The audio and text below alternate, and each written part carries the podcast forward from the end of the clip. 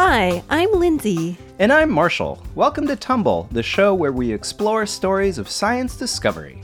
Today we're talking about something we all make as waste. It's stinky, it's brown, and it's gross. It's poop! We're traveling through the human body into space and inside a research clinic to introduce you to the science of poop. Get ready for a lot of gross out moments. There's gonna be more than one. We recorded this question at UT Girls Day, a festival celebrating STEM at the University of Texas here in Austin. I'm Elizabeth. I'm 10 years old and I live in Texas. And my science question is why do humans poop? what makes you wonder that? I just think it's gross. Why do you think that humans poop? I have no idea. How do you think that scientists might find out? I'm not sure. You think they'll have to actually look at poop? Maybe. People already do that to like monkeys and apes and poop already, so we found that out before, so. Would you ever look at poop to find out? No. Okay. You're going to leave that to other people. Okay, that's a great question. There's one thing I would definitely want to outsource. It's looking at poop. Um, but could you come into the bathroom nope. just for a second? Nope. I want to show you something. Ah. Believe it or not, there are people who aren't grossed out by poop. They're fascinated by it. Writer Mary Roach is one of them. We poop because we eat. Mary Roach is one of my favorite science writers, and she wrote a book called Gulp, all about the epic journey food takes from your mouth to your rectum and into the toilet. We need to eat food to have the energy to fuel all of the different parts of our bodies, and we absorb as much of it as we can, but there's some stuff we can't absorb. Our bodies are experts at separating what we eat by the stuff we need, that nutritional goodness, from the stuff we can't digest. Like that nickel you accidentally swallowed, or corn bits. And that makes its way along the intestine, and water gets absorbed out, so it gets harder and harder, this sort of leftover waste material.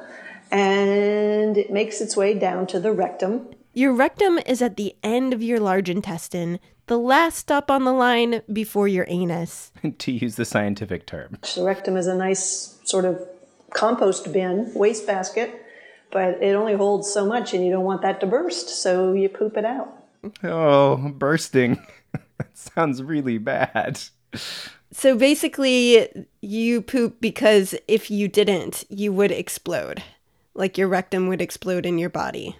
That is true, and that's also that's also um, why we fart. Not that anybody asked. Just remember that next time somebody farts around you, they're doing it so that they don't explode. Yeah, but I still think that the person who's about to explode could at least be considerate and open a window or something.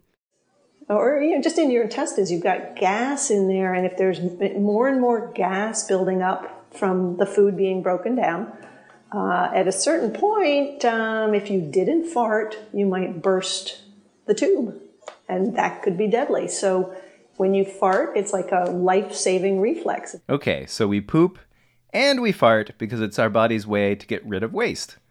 But why would scientists spend time thinking about it? Well, there's two main reasons. The first is what I like to call poop engineering. So that's like the uh, sewage system? Yeah, but my favorite example is pooping in space the pooping element of space travel was a real bugger. Apparently, you don't really notice how much you rely on gravity for pooping until you're dealing with zero gravity. I never thought about that before. I guess the poop wouldn't really like separate or like float around in the air. yeah, it would just, and you'll just be in space and a turd would go flying by. it's like being in the pool, but worse. Ew, get out of that pool. exactly. On the International Space Station, astronauts now have super high tech toilets that vacuum seal poop into little baggies. But during the first trips into space, space engineers just hoped for no tummy trouble. They just basically designed the food to constipate the astronaut so that they wouldn't need to poop. They're like, you know, we've got these bags for you, but they're pretty gross. You're probably not going to want to use them, so we're just going to try to like plug you up. That's really unfortunate. Yeah, NASA actually just held what they called the Space Poop Challenge to design a better way to poop while wearing a spacesuit. Right now, astronauts just wear something called a waste collection garment. or a space diaper. Yes, uh, it brings me such joy. the other big reason to study poop is for your health. Well, what does poop have to do with health? Well, for a long time, scientists and doctors thought poop and everything that came along with it was unhealthy. They came up with treatments to basically wash yourself out. They called it internal bathing, and they had this false belief that you wanted, because it's gross and, and dirty, you wanted to get it out of your body as quickly as possible. We now know that's not a good way to treat your poop. You know, the human body evolved to get rid of its waste in the best way, and that's what it does. And there isn't any need to be hosing yourself out through the butt, but that's what people used to do. So, why did scientists change their thinking? Well, they started actually looking at poop and what it's made of. So there's a lot of studies these days on all the bugs and germs and bacteria in your gut and how those affect your health. It's not just your undigested food that ends up in your poop. Trillions of tiny bacteria, both good and bad, hitch a ride out of your body. Uh, something like a third of the solid weight of poop is these little creatures themselves. Whoa, that's a lot of tiny creatures. Yeah, our bodies are home to huge communities of bacteria. And it turns out that if you don't have the right kind of bacteria in your gut, you can get really sick. Mary investigated it for her book. I spent some time with a, a doctor who has been studying poop transplants. Poop transplant? That is horrifying. What is it? It's when you take the poop of a healthy person with lots of good bacteria in it and give it to a sick person who doesn't have enough good bacteria. There's one condition that tends to be used for because they've done the data and they can see how incredibly effective it is, and that's for an infection with some, a bacteria called C. diff, C. difficile. C. diff causes diarrhea and other symptoms that are so bad people can't go to school, they can't go to work. It makes life really hard. If you take an antibiotic to kill them, sometimes that works just fine, but sometimes a few of them survive by hiding out in these little caves in your guts, and then they repopulate really quickly, and now you're sick all over again. Fecal transplants, as they're properly called, break this cycle.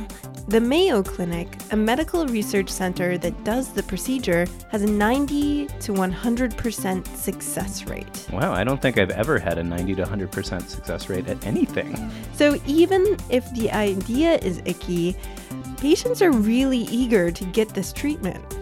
So, how does a poop transplant work? Mary watched this process herself in a research lab in Minnesota. Mm-hmm. And I saw the guy come in, the guy who was donating his poop, and he has this brown paper bag and he hands it over. He goes, Not my best work. Oh man, so you basically poop in a bag.